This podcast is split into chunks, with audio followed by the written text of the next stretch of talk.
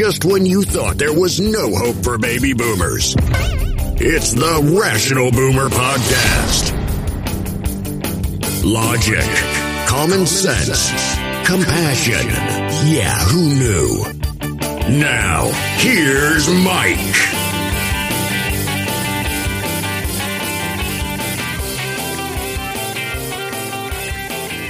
We are back on the Rational Boomer podcast. Hopefully, your day is going well. It is Saturday. We're well into the weekend. Things settling down a little bit. The Oath Keepers trial is on hold now until Monday. The Oath Keepers are uh, putting up their defense. Elmer Stewart Rhodes is on the stand, and he's a whiny little fucking bitch. Mr. Tough Guy's crying on the stand. We'll talk more about that later, I'm sure. But there's been something I've been hearing about. We're very close to the midterms, of course. They're coming up in a few days on Tuesday. We're seeing all the polls. Oh, it's going to be close. It's going to be this. It's going to be that. And I've told you before, I wouldn't go by that. I wouldn't trust that. Polls aren't typically right. But I've been hearing some people, some celebrities say some things. Joe Rogan, Ben Shapiro, Colin Cowherd, of all people saying, oh, the red wave's coming. It's going to be big. Well, tell me you're a stupid motherfucker without telling me you're a stupid motherfucker. It's just frustrating to hear this because they aren't taking anything into consideration. They aren't considering the facts. They're just spewing shit to their sizable platforms, hoping they can convince Democrats to be depressed about this and say, well, I just won't vote. It's a scam. It's a fucking game. Or these people are just stupid. I'm going to tell you this. I've kind of gone out on the limb uh, saying what I'm saying that the Democrats will win the House and the Senate. They'll maintain the uh, majority in both. I don't know how big the majority will be, but I'm convinced they will keep the majority in both. If that happens, I'm going to be calling out every one of those motherfuckers, and I want to go viral on TikTok. Joe Rogan, you're a fucking idiot. Colin Cowherd, Ben Shapiro, you're fucking stupid. All you Republicans, I just want to call them out. You know, they don't know what they're talking about, but they spew this stuff just because it comes in their head. Now, you might say the same thing for me, that I'm just saying the Democrats will win because I'm just pulling that out of my ass. And you know from when we've talked about this, I'm looking at facts. I'm basing my my opinion on facts. That said, I know I can be wrong just as much as anyone. And I tell you what, if I am wrong, I will come here on the podcast down on TikTok and say, "Fuck, I was wrong." I can be wrong. And then I'll say, "Now what? Now what do we do? We got to figure out what we're going to do next." But these guys, these other clowns, I don't know what they're hoping to accomplish but they're wrong. First of all, at worst case, it's not going to be a red wave. You know, if the Republicans win, it's only going to be by one or two at most. There's no way the Democrats are going to take a shit like this after the last two years that the Republicans have had. Overturning Roe v. Wade, for Christ's sake? There's one guy, one celebrity that agrees with me. His name is Michael Moore, you know, the documentarian, and I'm going to talk about him later in the show and uh, he kind of comes this at the same way as I do. Now, I can't say I'm a huge fan of Michael Moore. Some of the things I've seen him done, some of the talks he's he's done, I'm going, who is this fuck? But I think he gets it, and we'll talk more about that later in the show. I'm just getting tired of this whole thing, this whole fucking election. You got everybody wringing their hands and nervous. Oh my God, what's going to happen? You know what? What's going to happen is going to happen. It's either going to be good news for the Democrats or bad news for the Democrats. There's really not much we can do about it now, so let's not worry about it. Let's just sit back, know that we put the work in up to this point, and we see what happens. If it goes well, we'll cheer. If it goes badly, we'll whine and cry for about 10 minutes and say, fuck it, we're going after these bastards and we're going to take them down. The great consolation prize will be the indictments that hit the fan after the midterms. That'll take the sting out of it if the Republicans win the House. But I, I just don't see how that's possible, House or Senate. Anyway, let's talk about uh, let's talk about an email I got. I only got one email today, and that's fine.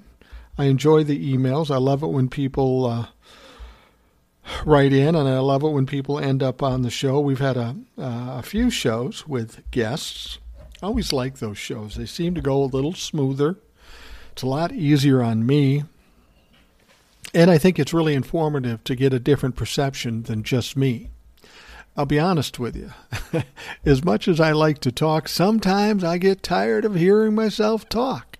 And if I get tired of hearing me talk, I'm guessing some of you do from time to time. Well, at least you have the options. If there's a podcast out there and you are tired of hearing me talk, you just don't listen to the that one because you can trust there's one coming tomorrow. All right, let's get to the email. This one comes from Eric. He says, Something occurred to me listening to your podcast the other night. I think that there is more to the DOJ not charging any politicians or Donald Trump. While I'm sure Merrick Garland is worried about the court of public opinion, I think he's also thinking about negating a possible defense. As mad as people are about any of the not currently being charged folks, imagine if they get acquitted because they got someone to believe that despite all the evidence, they weren't guilty because they were only charged because they were on the ballot. I also think that the DOJ is waiting to charge Donald Trump for January 6 because they want to bring an airtight case.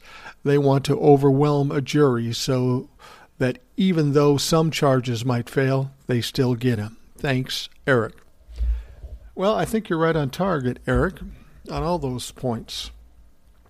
I do honestly believe that they're holding back till after the midterms because they don't want to give them any excuses or any arguing points. That's not to say they won't have some.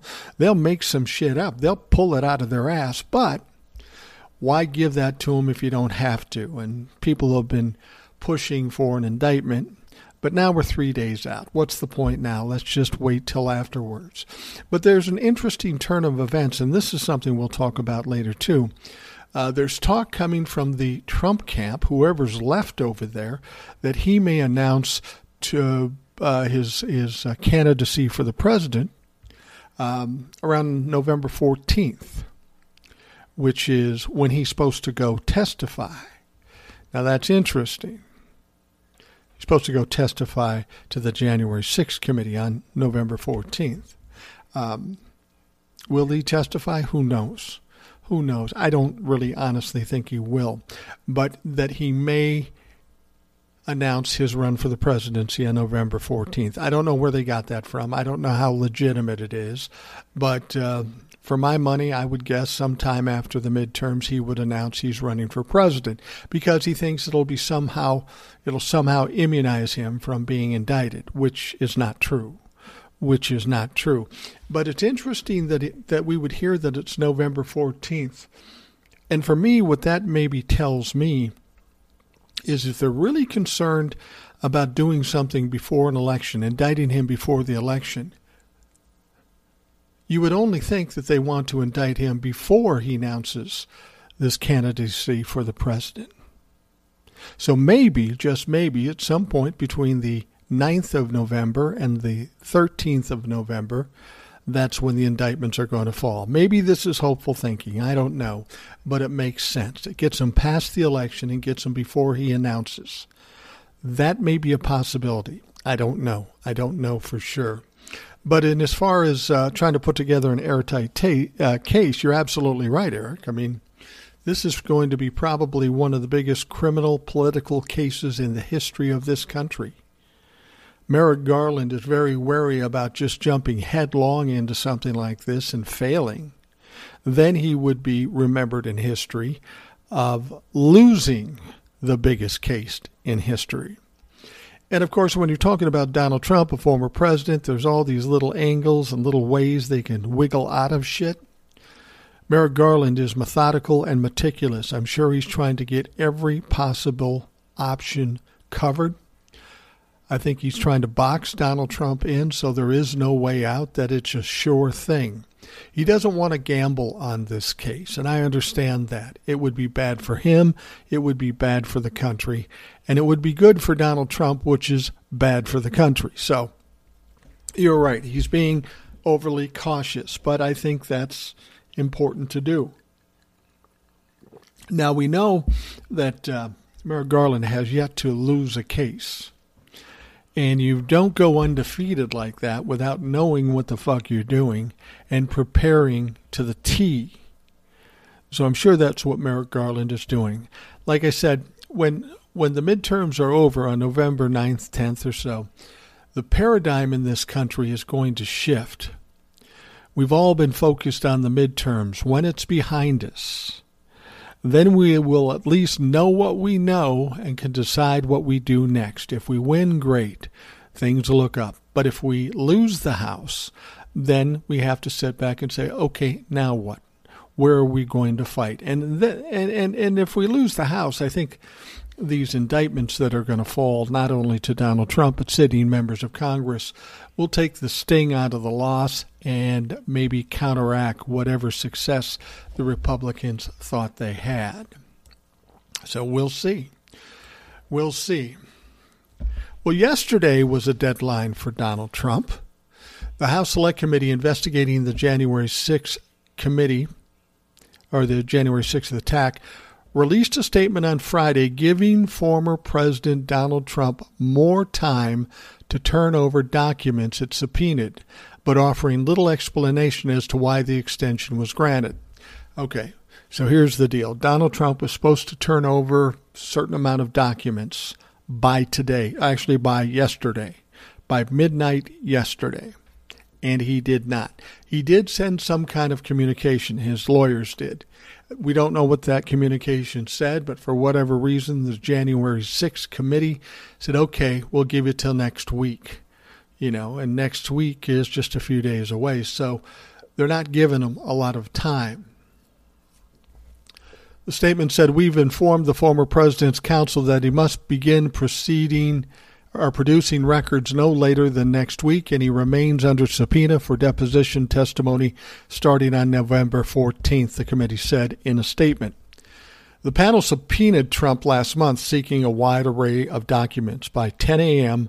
Friday and for Trump to sit for an interview under oath beginning on November 14th, continuing on subsequent days as necessary, meaning if it if they didn't get it done in one day, he'd have to be there the 15th, the 16th, however long it took. Now, I've said all along that I don't think he's going to show. I don't even think he's going to turn over the documents. They're just trying to delay and delay and try to get it past the midterms. And I'll be honest with you, with this situation, I don't think the midterms are really a thing for Donald Trump it's not really going to change anything. Even if he turned the documents over yesterday, it would probably be a few days before we even heard what was in those documents. The public wouldn't know. So it wouldn't really impact the midterms. But, you know, Donald, Donald Trump, he likes to fucking delay and, and delay. Now, lawyers for Trump had accepted service of the subpoena from the committee as of October 26, according to sources familiar with the matter. Trump has criticized the committee, but not said whether he would comply with the subpoena. Um, on the day the subpoena was announced, Trump's attorney, David Warrington, said in a statement that the committee was flouting norms and appropriate and customary process by publicly releasing the subpoena and that his legal team would respond as appropriate to the unprecedented action. They always say that. You've never done this to a president before. It's unprecedented. Well, motherfucker, what you've done, Donald Trump, as president, is rather unprecedented. We've never had to do anything like this because no f- uh, past president has been this fucking crazy, this criminal, this corrupt. So it's natural that things would be a little different for him, given that he's done all these things and we've never seen it before. Republican Representative Liz Cheney of Wyoming, the vice chairman of the committee, previously said the committee was in discussions with Trump's attorneys about testifying under oath in the probe. Yet they're negotiating. Uh, how many people really get to negotiate a subpoena? You come and you do what you're fucking told. There really is no options here. Of course, we're talking about the January 6th committee. We're not talking about the DOJ. When the DOJ says you got to come sit, much different story. A letter from the committee that accompanied the subpoena summarized what the panel presented in a series of hearings to demonstrate why it believes Trump personally orchestrated and oversaw the efforts to overturn the 2020 election. It also asked Trump to turn over all records of phone calls, text messages, or communications with any members of Congress from December 18th to January 6th, all of his communications on January 6th specifically, and any communications or efforts to contact other witnesses in the committee's investigation. Do you really think Donald Trump's going to turn all that shit over? Hell no. He goes out of his way to avoid having emails and text messages as it is. He'll probably just say, Well, I don't have any. I'd love to turn them over to you, but I don't have any. I don't think this is ever going to happen, and to be perfectly honest with you, I don't care.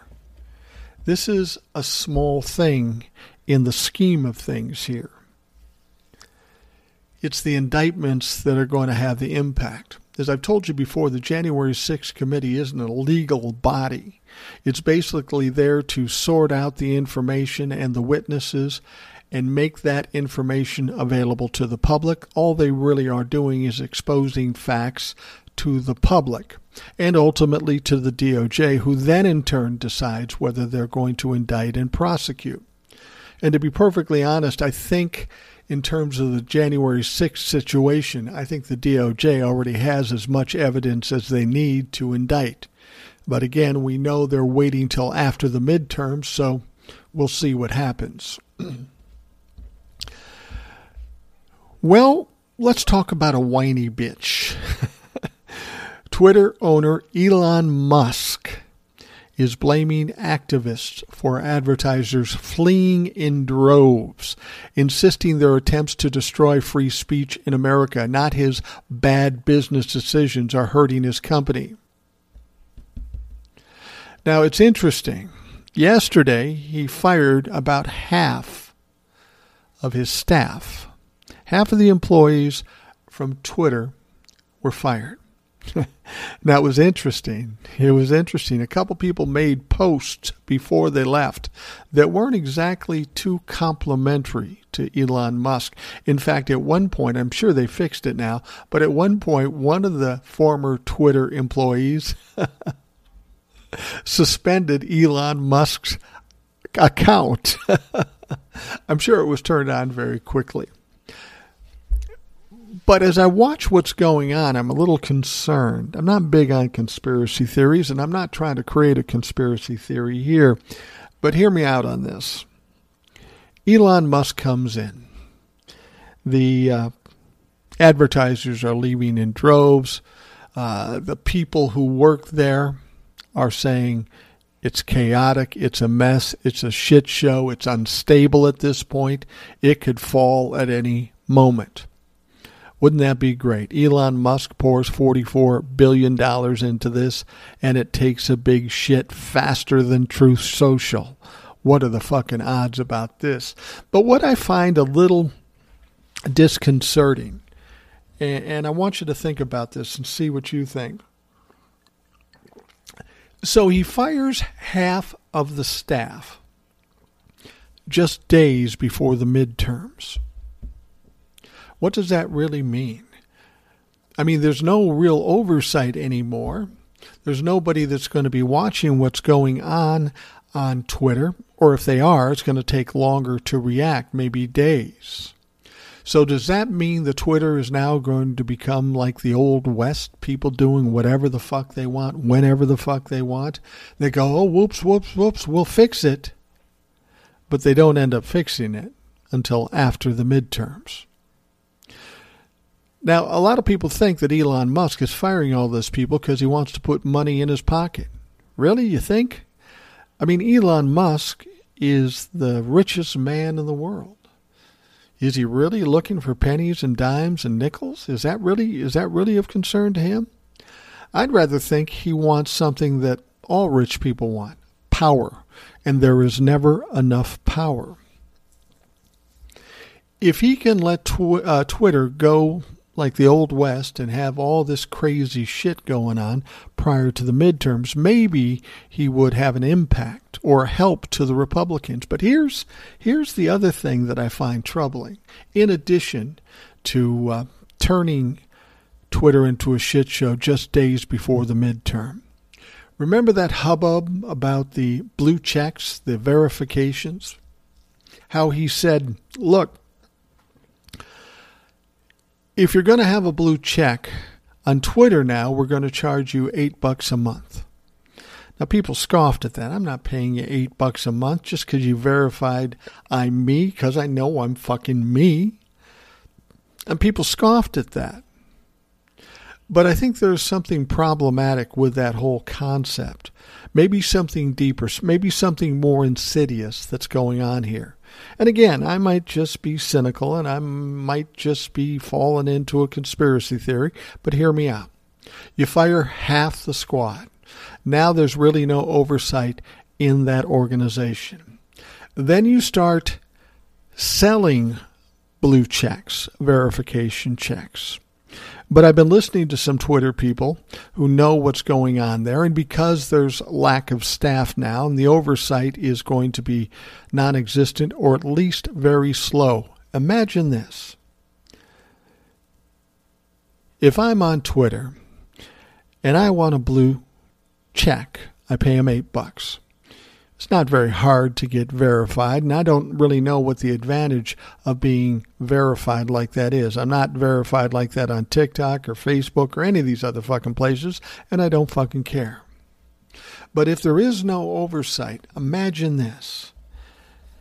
It's not worth it to get a blue check for me for eight bucks a month. Not a lot of money, but I'm just not going to fucking do it. However, if I'm a Trumplafuck and I have a criminal and corrupt mind and there is no oversight, what's stopping me from saying, yeah, I'll buy a blue check for eight bucks a month. And oh, by the way, I'm Jill Biden, or I'm Nancy Pelosi, or I'm Joe Biden, or I'm Hunter Biden, or I'm Eric Swalwell. You see what I'm saying here? If there is no oversight and this whole place is running like a shit show, We've got people doing whatever they want to do on Twitter leading up to the midterms. And with this blue check situation, you got people coming out of the woodwork claiming to be somebody and then starting spewing all this crazy shit. Now, you have to understand that people for a long time have trusted Twitter for their news. When you turn it into Truth Social, will they realize it right up front or will they buy into this bullshit? When somebody fakes Joe Biden's uh, account and gets the blue check, will they start spewing crazy bullshit? And then will the Trumplafucks believe it? Of course they will. Not because they even believe it, because they want to believe it. They'll do anything, anything to own the libtards. So I'm not sure what's going to happen with this. But somebody asked me an interesting question, and I did something on it on about TikTok. And this person, I think it was they were called Ramrod One, and and they said, how was it that Twitter became an official news source? And that's a good question. First and foremost, Twitter is not an official news source. Fact of the matter is, we have no official news source because if we had an official news source, there would be a governing body restricting these news sources from doing one thing or the other. But we know we don't have that anymore. So people can just spew whatever they spew. It doesn't matter if they're left or right, they're saying whatever they want to say, anything that's going to gain them more viewers.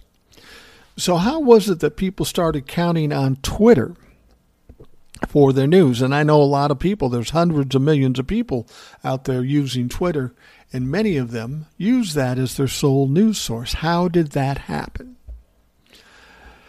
Who's at fault for that happening? Well, I'll tell you who's at fault.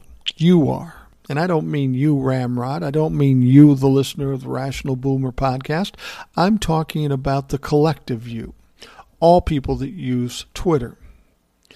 Now, Twitter started out like every other platform. Oh, here's my lunch, or here's a picture of my kids or grandkids, or my dog doing something funny, or here's a clever quote that I made up or that I stole from somebody else. Here's that clever quote. And then it got some traction. It got a lot of people joining it. Now, corporations and news networks saw, well, that's interesting because we can promote ourselves for free on the Twitter platform by just putting up our own account. So ABC, NBC, CBS, CNN, MSNBC, Fox News, OAN, Newsmax, AP, all of these news agencies put accounts on Twitter. So people started looking at their news in short bits. And why? Because they're lazy motherfuckers. We're all lazy. It's not just you. It's not just Trumplefucks. We're all lazy. We don't want to sit down and watch a lengthy fucking report. We're too lazy to read anything or to do our due diligence and work something out. No, it's much easier if you just go to Twitter and start flipping shit. Oh, that's what's happening. Now, the problem is, as much as we have these media or news outlets on Twitter, we have a lot of other people, writers from other publications. You might not even know what the publication is. They say shit. And then the regular posters say shit. And now you've got a uh, veritable shit stew. And it's all coming up. But you're still lazy and you're still going through Twitter. And that's how you get your news. That's how it became an official, not official news source. We made it a news source because we count on it and we use it. And when I say you, again, it's a collective you. I don't look at Twitter that often. But I know a lot of people do, and I don't begrudge you that. It's a good source for things. But over time, it becomes convoluted. It becomes bullshit. It becomes a lot of conspiracy theories because the Trumplefucks get in there and turn it into shit. If one bad apple spoils the whole bunch, a million bad apples make it a shit stew. It's no other way to do it. So that's how it became what it is, and that's how it became something that people trusted.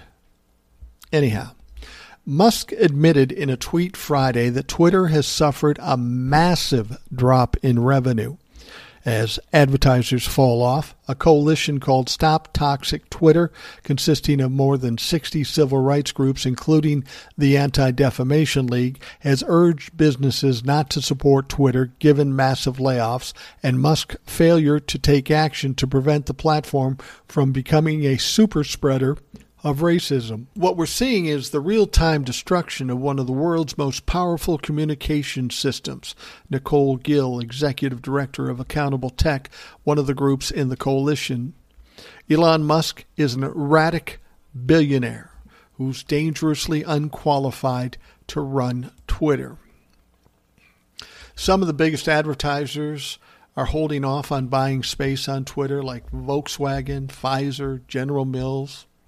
Despite Musk's oft expressed support for a mostly uncensored Twitter, he tried to reassure advertisers last month that Twitter would not become a free for all hellscape. Well, it's starting to look like a free for all hellscape. There's skyrocketing, skyrocketing rates of hate speech and misinformation, according to the social media monitors. The Network Contagion Research Institute, which analyzes message across social media platforms, discovered the use of the N word on Twitter spiked nearly 500% over the 12 hours. 12 hours after Musk bought the company. It's fucking crazy. That's absolutely fucking crazy. Now, now the, the important thing is it's not just the people on Twitter. Musk himself has personally tweeted dangerous lies on Twitter. On Sunday, he tweeted and then deleted, of course, a link to a baseless conspiracy theory that Paul Pelosi's husband of Democratic House Speaker Nancy Pelosi had been beaten with a hammer at the couple's San Francisco home by a gay lover. Absolutely false. Absolutely bullshit. There is no evidence the suspect, whose apparent online postings cite right wing conspiracy theories, knew Paul Pelosi at all, according to law enforcement. Now, Reuters has reported that a media buyer from a ma- major ad agency was so concerned about that tweet that executives planned to discuss it in a meeting with Musk. Reuters also reported that advertisers were backing off of Twitter because of noticeable decline in users who tweet. I read someplace that uh, maybe a million people have already dropped off of Twitter. Now, in the scheme of things, that's a small drop in the bucket. We're talking a few hundred million at least that use Twitter, so one million isn't a big deal but I don't know that they've seen anything like that before. They were always gaining ground, gaining users, and now they're losing users. They're losing advertisers, and they're losing credibility. I think what they said earlier on that that uh, Elon Musk is essentially over his head. He doesn't know what he's doing. I think he started this out trying to game the system, try to make some money off the deal. He makes the offer, Mr. Loud and Proud, and then he backs off. But then Twitter makes him buy it because he fucked up. He signed something he shouldn't have signed, so now he buys it. So he buys this thing and he walks in and starts making wholesale changes, firing half the staff, the whole thing with the blue check mark. It all seems very weird. He's either really incompetent or he's some evil genius trying to come up with some strategy that we don't recognize as yet. I tend to believe that uh, he just doesn't know what the fuck he's doing. He's going to run Twitter into the ground. As I've said before, most social media platforms do have an expiration date. They do their time, they are popular and then they kind of fade away because new technology like TikTok or Instagram or something like that comes along. And even TikTok and Instagram will go by the wayside at some point in the distant future because something better will come along. Elon Musk has a lot of problems. And like any good narcissist, he doesn't blame himself he doesn't take the L. He's blaming it on everybody else. Well, if you weren't mean or if you weren't lying about me, I wouldn't be in this position. Well, if Elon Musk loses $44 billion, a lot of money, granted, that's not going to do shit to him. He's got over a hundred billion, maybe two hundred billion dollars. It's not going to kill him if he loses it, but it will be a shot to his ego, which is sizable.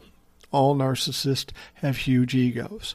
And when you slam them where it hurts the most, it's the ego. I don't use Twitter very much, and I'm probably going to use it even less now. Occasionally, I'll throw some crazy bullshit out there that goes against the Republicans just to see if they'll kick me off. But I'm such a low pro- profile user. Nobody even notices. I got a few likes, I got a few retweets, but uh, nobody's up in arms about it. I even got anybody who posted and said, You're a fucking asshole. I didn't even get that. Not yet. Maybe I got to try a little harder. I'll do that. We'll see what happens.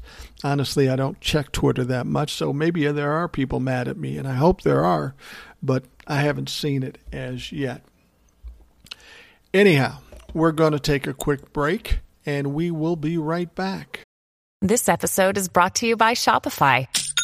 Forget the frustration of picking commerce platforms when you switch your business to Shopify, the global commerce platform that supercharges your selling wherever you sell. With Shopify, you'll harness the same intuitive features, trusted apps, and powerful analytics used by the world's leading brands. Sign up today for your $1 per month trial period at shopify.com slash tech, all lowercase. That's shopify.com slash tech. So I'm sure you know who George Conway is. He's a conservative attorney, a Republican who hates Donald Trump. Interestingly enough, he's married to Kellyanne Conway, who loves Donald Trump and used to work for Donald Trump. Can you imagine what dinner's like in their house? It's got to be fucking nuts.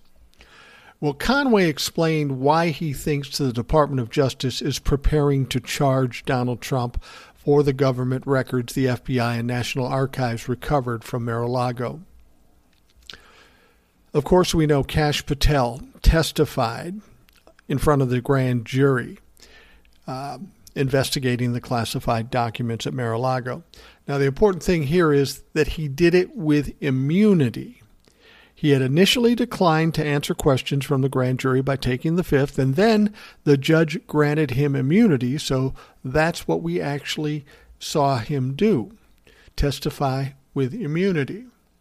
Now, Conway thought it was significant that Patel was compelled to testify he will go to jail if he says, I'm not answering your question. And so it forces him to answer questions under oath to the questions like Did Donald Trump really do the brainwave declassification? And it's one thing to say that on Newsmax or Breitbart or some news outlet, any news outlet. It's another thing, really, to say it under oath in front of a federal grand jury. Yeah, you don't want to do that. Now, as Patel has spoken publicly so frequently on the topic, it will be tough for him to claim he does not recall. You'll know who Kash Patel is. He used to work for Devin Nunes, and then he worked for Donald Trump. And when Donald Trump was making the claim that he declassified all the documents, Kash Patel was the guy that said, Oh, yeah, I was there. I seen it. I seen it.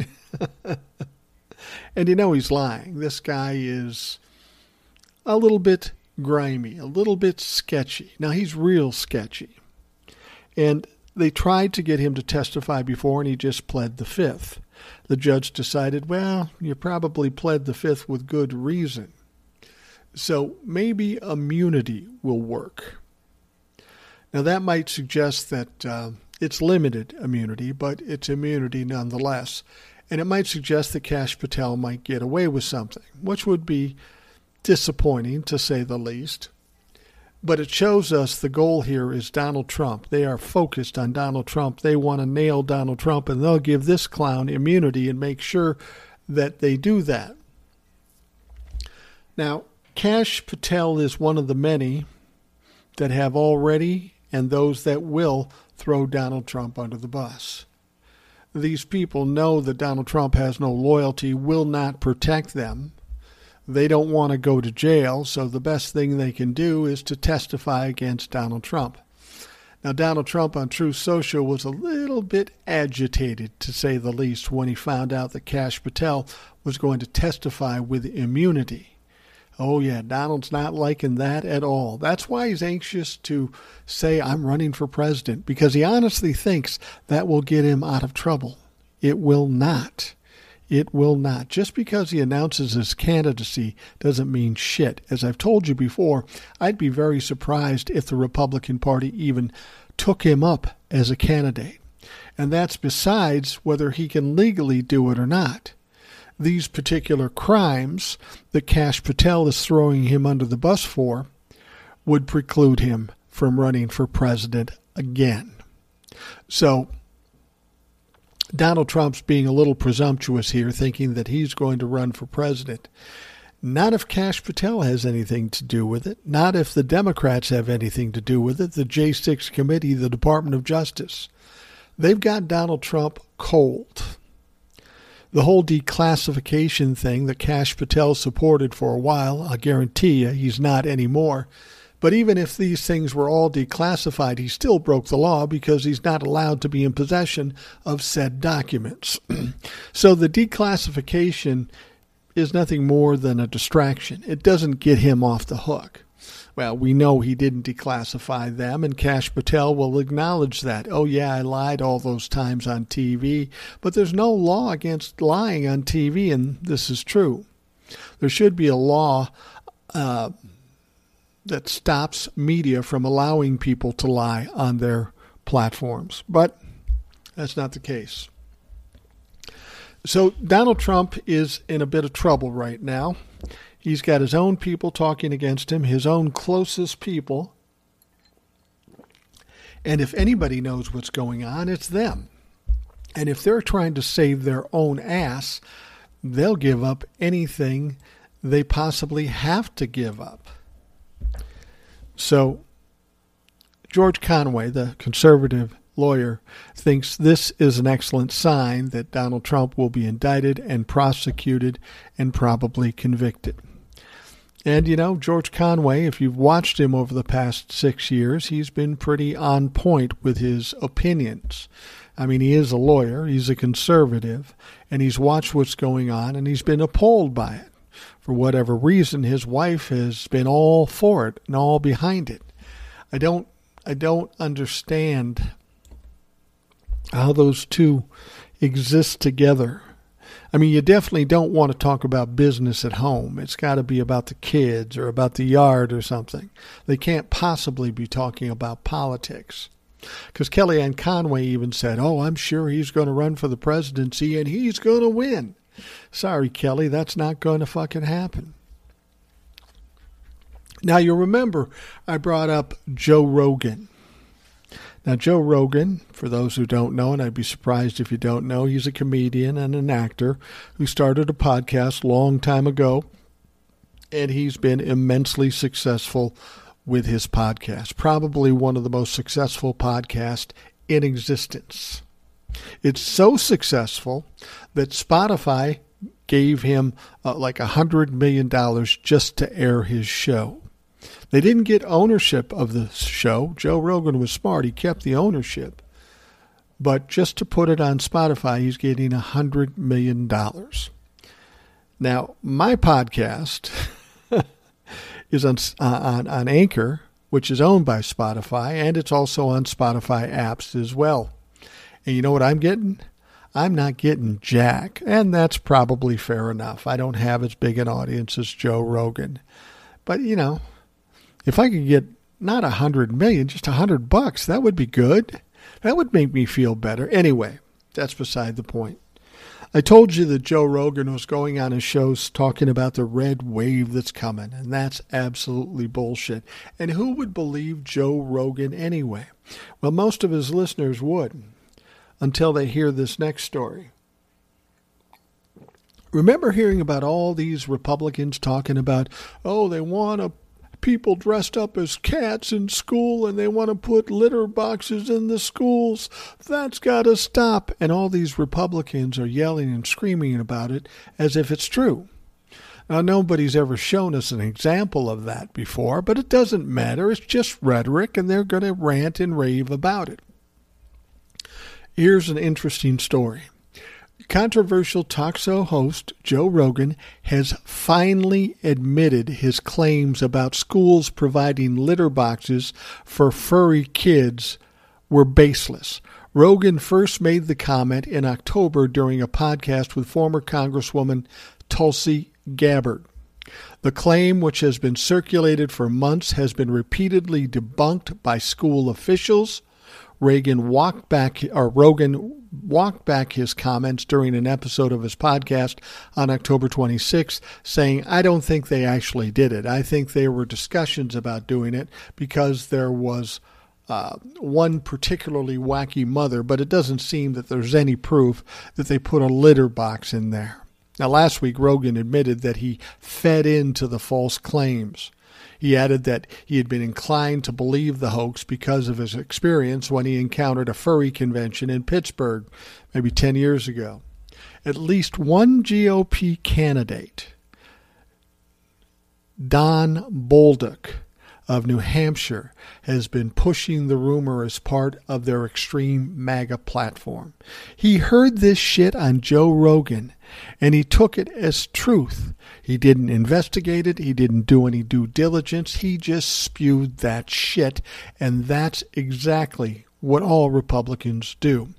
Now, tons of school boards, including schools in Tennessee and Iowa, have since issued public statements clarifying their stance on shooting down the litter box claims. Bruce Bostelman, he's a conservative Republican lawmaker from Nebraska, had to retract his words after repeating the hoax on televised debate in March. And what this goes to is the only thing on the Republican platform, and that is owning the libs. And the thing about it is, is they don't have to look into anything. If it sounds bad for the libs, they're going to spew it as if it's real. And that's what people like the Trumplafucks do. They take things out of the air or out of their ass, they spew it out and act, act as if it's direct from God. And they will sell it and sell it and sell it, even though they don't know any facts, have done no due diligence. And then when they're exposed for being wrong or lying, they just go, oh, well. And then they move on to the next thing. They come up with some even crazier shit. So, when you listen to your Trumplafuck buddies or the people on your post say these sorts of things, we know where it came from. Joe Rogan heard some weird, obscure story. Some one of his researchers probably pulled it out, and then they expanded on it. Then they told it, talked about it on the show. The interesting thing is, if Joe just did this as a joke, just to see what would happen, I would feel better about it. It's still not a very uh, good idea. It's not a responsible idea. But if he knew and he just said, fuck it, I'm going to make this a joke and do it, and people took it seriously, I could get that. But did you hear what I said earlier? He says he got sucked into that conspiracy thing.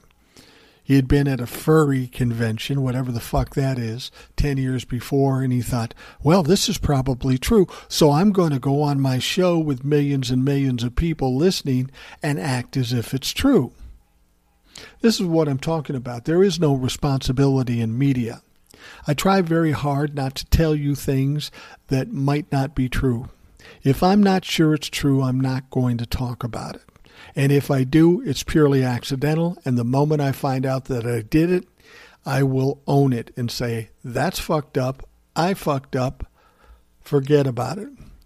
Joe Rogan doesn't do it. I think Joe Rogan's probably getting a little bit of guilt now after he's seeing how many people are actually spewing this thing. But apparently, it's good to know that Trumplafucks do listen to Joe Rogan. And we'll never have that problem here because I almost guarantee I have no Trumplafucks listening to this podcast, nor do I have the numbers that Joe Rogan has. The few Trumplafucks that have been on the show, or the two Trumplafucks that have been on the show, aren't likely to be listening anymore. I think they've had enough of the rational boomer. So, anyway, this whole thing with the furries and the cat boxes in schools, not surprising. It's all bullshit. Joe Rogan acknowledges it's bullshit. And I'm so fucking tired of Trumplafucks. God damn it. Um, now, we, typically the party in control of the White House has a tough time during the midterms. We know that. I've said that before. Historically speaking, if you get a Democratic president, you're going to get the Republicans in the midterms. And the Republicans, of course, planning on the red wave election for months, the party put up many poor candidates, though. And whether or not the wave happens is up for debate. It's not up for debate. There is not going to be a red wave. The worst thing that's going to happen is they're going to win by a couple of seats in the House. Honestly, that's the absolute worst that can happen in my mind. Still, conservative media has primed their voters to expect dominance, and of course, when the Republicans don't win, they claim there was clearly fraud. Now, here's another well, he used to be online. I don't know if he's on TV or radio anymore, but this is another motherfucker I do not like. I would love to debate this motherfucker because I understand what he's doing and he's not very good at it. During his Friday podcast, Ben Shapiro claimed it would be dangerous for the country if Republicans don't come out ahead. How responsible is that? Ben Shapiro, with his many numbers of listeners, much like Joe Rogan, is saying, Well, if the Republicans don't win, there's going to be trouble. That sounds like a threat, Ben. You skinny, whiny fucking punk. I, you know, I get a kick out of this guy whenever he's talking to anybody. He does what all Republicans do. He talks loud, he talks fast, and and he's got this whiny, nasally voice. The first question I would ask Ben Shapiro if I sat down with him, I would say, This rapid fire talking and talking over people and this whiny nasal voice, is that a strategy or is this how you really talk? I mean, did you do this because you think it works or because you're just sound like shit? But Ben Shapiro is proved to be an idiot many times. I remember he was, I saw this video. He was on a show with somebody in Britain. Um, and apparently, Ben didn't look into who he was talking to because this guy made some comment that went against what Ben was saying. And Ben sits there and says, says, Well, of course, those are the liberal talking points, and you're going to do this, and the liberals do that, and the liberals do this. And the older guy sitting next to him just kind of laughed and he says, you, you, you didn't look into me at all, did you? He goes, What do you mean? Because if you looked into me, you would not have said that. And the reason he would not have said that is because this gentleman, all, even though he's in England, he was one of the leaders of the Conservative Party in Britain. that guy then proceeded to tear this dumb fuck apart. And and and this is the thing.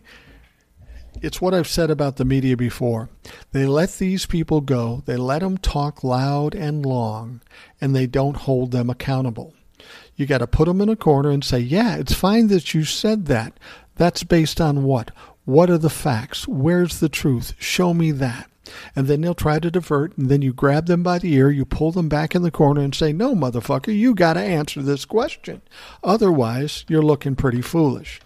But media doesn't do that. And you put somebody like Ben Shapiro on, and Ben Shapiro's a lot worse than Rogan. Honestly, I think Rogan's just kind of a dumb fuck. You know, he's a comedian. He just rides whatever wave is going on. It could be conservative, it could be liberal, because I've heard him go both ways. I don't even know what the fuck he thinks because he flip flops all the time. Ben Shapiro is a different story. He is clearly a fucking Nazi. Now, if Ben doesn't like uh, me calling him a Nazi, well, he's invited on my podcast any day. I would love to talk to you, and I would show you what it's like when somebody knows how to deal with a fuck like you, how you end up. Well, Ben Shapiro's way bigger than I am, and he's not going to end up on this show. I just don't like the motherfucker.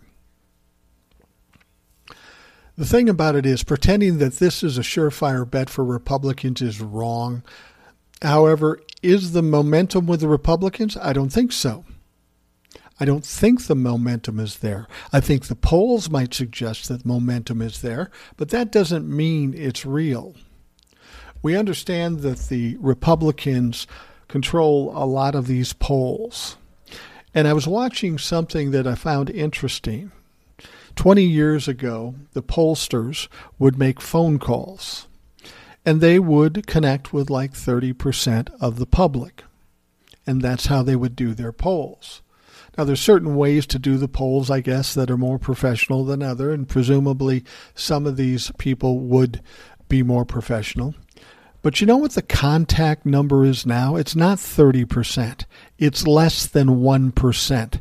So if you're only reaching, I mean, if you're taking calls for two hours and you only get one connect, is that really a good poll? And who are you contacting? Are you contacting just landlines? Because that would be a specific group of people, typically older people. The polls are just something to kind of gauge what's going on, but it doesn't mean it's necessarily real. And because the Republicans do control a lot of these polls, they're doing something very common for them. And they're doing what they're what they call flooding the zone. They keep pouring out these polls and pouring out these polls in hopes to discourage Democrats from voting because they see the Republicans are getting the upper hand. Well, I'm going to tell you this right now. The Republicans aren't getting the upper hand. There will not be a red wave. There may not be a blue wave, but I think there probably is going to be one. I think people are going to be very surprised. And as I've said before, with all these people making claims about the red wave and how the Republicans are going to win, I'm going to start calling those motherfuckers out afterwards and saying, hey, you said this, you're stupid. And see what they do. See if they come back. They won't. They'll drop their heads and act like they never said it, and they'll move on to the next thing. I mean, remember, in 2020, these same people told us, no question, Donald Trump is going to win in 2020. They even told us in 2020, there's going to be a red wave. There wasn't a red wave. There wasn't quite a blue wave, but the blue did win. They won the Senate, they won the presidency, and they held the House.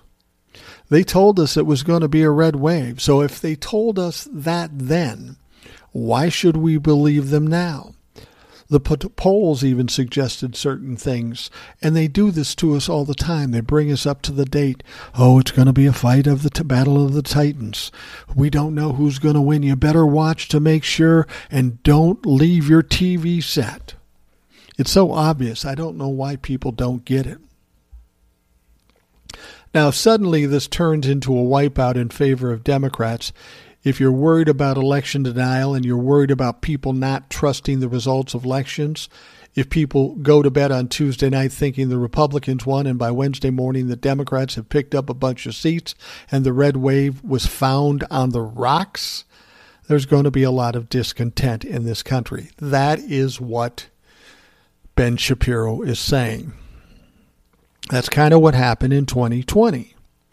Now, the reason that happened in 2020 is because the first results you get are those election day voters, the people that went right to the polls. Those are the things that crop up. The reason it changed overnight is because after they count those, then they count the absentee and the early votes. And that's when the tide changes for the Republican Party. And will they be screaming election fraud? Yeah, but so what? They're out of power. They've tried this once, it didn't work. Now they'll have even less power. It won't work again. They'll just have to fucking shut up. Will there be violence? I don't think so. Not any major violence. There'll be the crazies that get out, like the guy that saw Paul Pelosi. But there's not going to be any great wave of violence because these guys are fucking chickens. It's just it's just not going to happen. It's just not going to happen. Um, to be perfectly honest, my attitude is when uh, this election is over and they get wiped out and they start screaming election fraud, I'd say think what you want, but you fucking lost. You're done. Move the fuck out. That would piss them off even more. Not even try to uh, uh, argue the fact. Just say, well, you fucking lost. You live by the sword and cheat. If you think Democrats cheated, well, then you die by the sword. So fuck you. All right. Now, of course, Donald Trump is talking about uh, declaring for the White House right after the midterm elections. Trump said, I love this quote Trump sent his clearest signal yet that he intends to announce a reelection campaign he did this during a rally Thursday night in Iowa, the first caucus state in the GOP primary. This, this is what he said. He's so professional. He says, I will very, very, very probably do it again. Okay? Very, very, very probably. Trump said as a crowd of supporters cheered, Get ready. That's all I'm telling you. Very soon. Get ready. Get ready. He sounds like a used car salesman or one of those used car salesmen that did TV commercials. Oh, just wait. It's going to be big. I mean, how many times over the last two years have they said, Donald Trump's going to be back in office. Just you wait, just you wait. We keep waiting and nothing fucking happens. And this is what's going to happen to him. He may very well announce, but it's not going to have the impact that he thinks it's going to have it's not going to go well for him. Now, Axios reported on Friday morning that Trump and his team are eyeing November 14th as a possible launch day for the 2024 campaign, which would be followed by a string of political events. And what's interesting about November 14th, as I mentioned earlier, that is the day he's supposed to testify in front of the January 6th committee. And that kind of makes sense. That's what Donald Trump does. He likes to distract people, to take away the power from something else going on. So he's seeing November 14th, if he is forced to testify, he is not going to look good in that testimony. So, to distract from that, instead, he's going to declare for the presidency, hoping to wipe out or drown out what happened with the January 6th committee. This is kind of a desperate move, and it's not going to work. It's just not going to work. Like I've said, Donald Trump will not run in 2024. The moment he says he's a candidate for the presidency, all this money he's grifting stops. It now has to go through a legal process and it has to be accounted for. He can't just put it in his pocket. And I got to tell you, based on how his businesses are running and that they're going to probably be shut down, if they shut off that spigot, Donald Trump's going to be broke as a motherfucker because he's going to have no income coming in. As it is, it's starting to dwindle. Now, Kellyanne Conway, married to uh, uh, married to uh, the gentleman we were talking about earlier, who previously served as Trump's 2016 campaign manager and top advisor in the Trump White House. She's a dumb shit, but yeah, she was a top advisor. She told reporters at a roundtable on Thursday that she expects the former president to announce soon. She says, I give him a ton of credit for not announcing this year, for not stepping in the way of the midterm candidates. I think you can expect him to announce soon, Conway said at a Christian Science Monitor event. Well, she's a religious gal, apparently. But apparently she's okay with racism, misogyny, and anti Semitism. Now, the daughter of Donald Trump that he never talks about, probably barely recognizes, Tiffany Trump, is scheduled to get married at his Mar-a-Lago estate in Florida on November 12th. Now, an announcement could come shortly after that event. Trump is likely to seize on momentum from Republicans winning the House and possibly the Senate and take credit for the feat. I said that before. If the Republicans win, he's going to take full credit for it. Now, if they lose, which is more than likely what's going to happen, then he'll say, Well, I'm the only one that can save you. He won't take the blame for the loss, even though he is largely responsible for it. He'll say, Now you need me more than ever. I'm going to help you win in 2024. The former president has teased a possible 2024 campaign for much of the time since he left office in January of 2021. The only reason he hasn't announced is because the Republicans and his own people said, just fucking hold back. Don't. You're going to fuck up the midterms. And for whatever reason, this time he listened. Now, he's not known for listening very well, but he did in this case. As I said, Donald Trump thinks if he announces he's running for the presidency, he thinks it's going to protect him, and it will not. He's in too deep, and there's too much evidence with these top secret documents and the January 6th committee and Georgia. It's not going to stop shit. Uh, Trump still maintains a strong hold on the GOP electorate, making him a formidable candidate who would enter any primary as the favorite. Now, if that happened now, that's true. And that just goes to show how much, how, how shitty the potential candidates are in the Republican Party.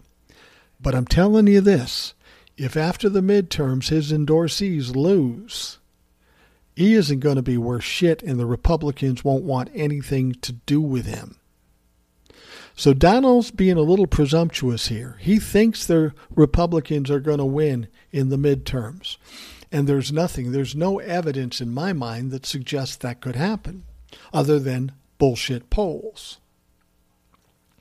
So he's being a little presumptuous. It's going to be interesting to see what he really does if after the midterms the Democrats hold the House and the Senate.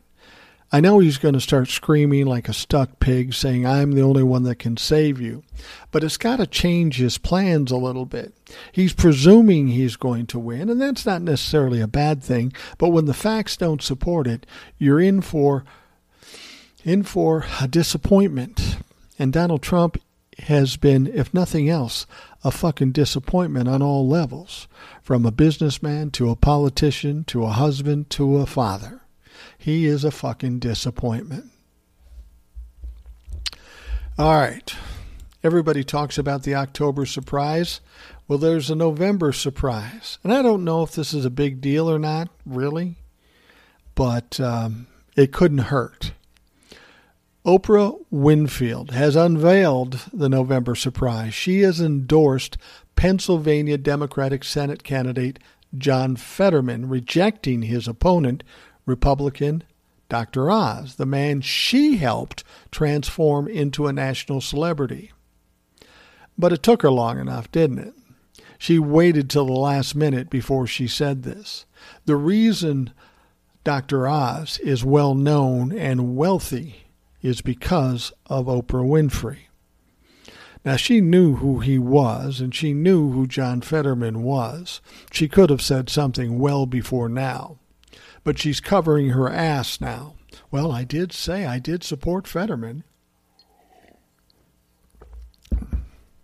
Whether that has a big impact or not, I don't know. But it can't hurt. It can't hurt. She was speaking at a virtual Get Out the Vote event on Thursday evening. Winfrey said, I will tell you this if I lived in Pennsylvania, and she doesn't, I would have already cast my vote for John Fetterman for many reasons. The statement turned heads because Winfrey's relationship with Oz goes back years. Oz is a former heart surgeon and he developed a national profile as a celebrity doctor through scores of appearances on the Oprah Winfrey Show. That led to his own spin off show in 2009, co produced by Winfrey's production company, which ran until this past January. I told this story before, I'll tell it again. I remember when I was with my family in New York. We were just sightseeing. We were on a vacation. We took a vacation every year with the kids, so they got exposed to some things and had some uh, life experiences. Or we're standing around someplace in a park, and this young girl comes up to us and says, Hey, would you like to be in the audience of the Dr. Oz show? Well, none of us knew who the fuck Dr. Oz was. We're in New York looking to have fun. We don't want to watch some fucking shitty show that we've never heard of. So we said, uh, suck eggs, man. See you later. So I had the opportunity to see Dr. Oz at one point. I didn't take them up on it. And now I'm glad I didn't. Because I, you know, even before he decided to run for office, uh, I could see he was a quack. He's selling all this stupid shit on the air.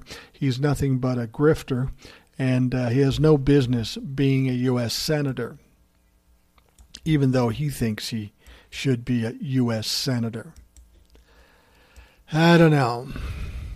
The last thing I wanted to talk about, uh, and, and, and this is a celebrity um, that actually agrees with me. Now, Michael Moore is a documentarian, he's a celebrity. I'm not sure if I like him or not. He has some issues either way, but it doesn't matter. Um, he was on uh, uh, a, a news source recently, and he was being interviewed. And I really like the attitude he took because I agree with him. Michael Moore said he's confident of a Democratic midterm win this Thursday. Moore said it was foolish to think that women no longer care as much about abortion rights as they did when the Supreme Court overturned Roe v. Wade. Moore mocked polls suggesting women's have collected themselves after Roe. And he makes an excellent point here. You know, anytime there's a scandal or a problem, the earlier you get it out, people have a chance to forget about it and move on to something else. And I think the Republicans think that they're over the hump with this overturning of Roe v. Wade. I think they are. I think they think that. But uh, if if that's what they think, they don't understand women at all. Moore said he's confident of a Democratic mid midterm win. He doesn't believe polling that suggests women aren't as concerned about abortion as voting issues compared to inflation or the price of gas.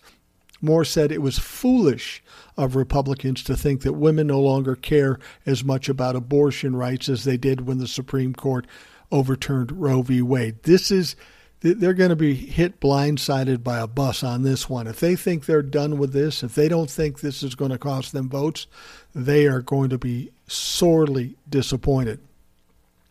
So I agree with Michael Moore on this. It's easy to say, well, that uh, abortion thing's behind us. We don't have to worry about it. But that gas and that inflation, that's more important. If you think that, you don't know women. You don't do that to women and think you're ever going to come out of this alive. I know. I've been married for fucking 39 years. I've tried and I've been pretty slick many times, but I never succeeded.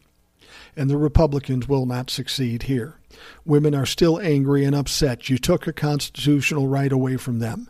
They are not going to stand for that, and they are going to come out in force in the midterm elections.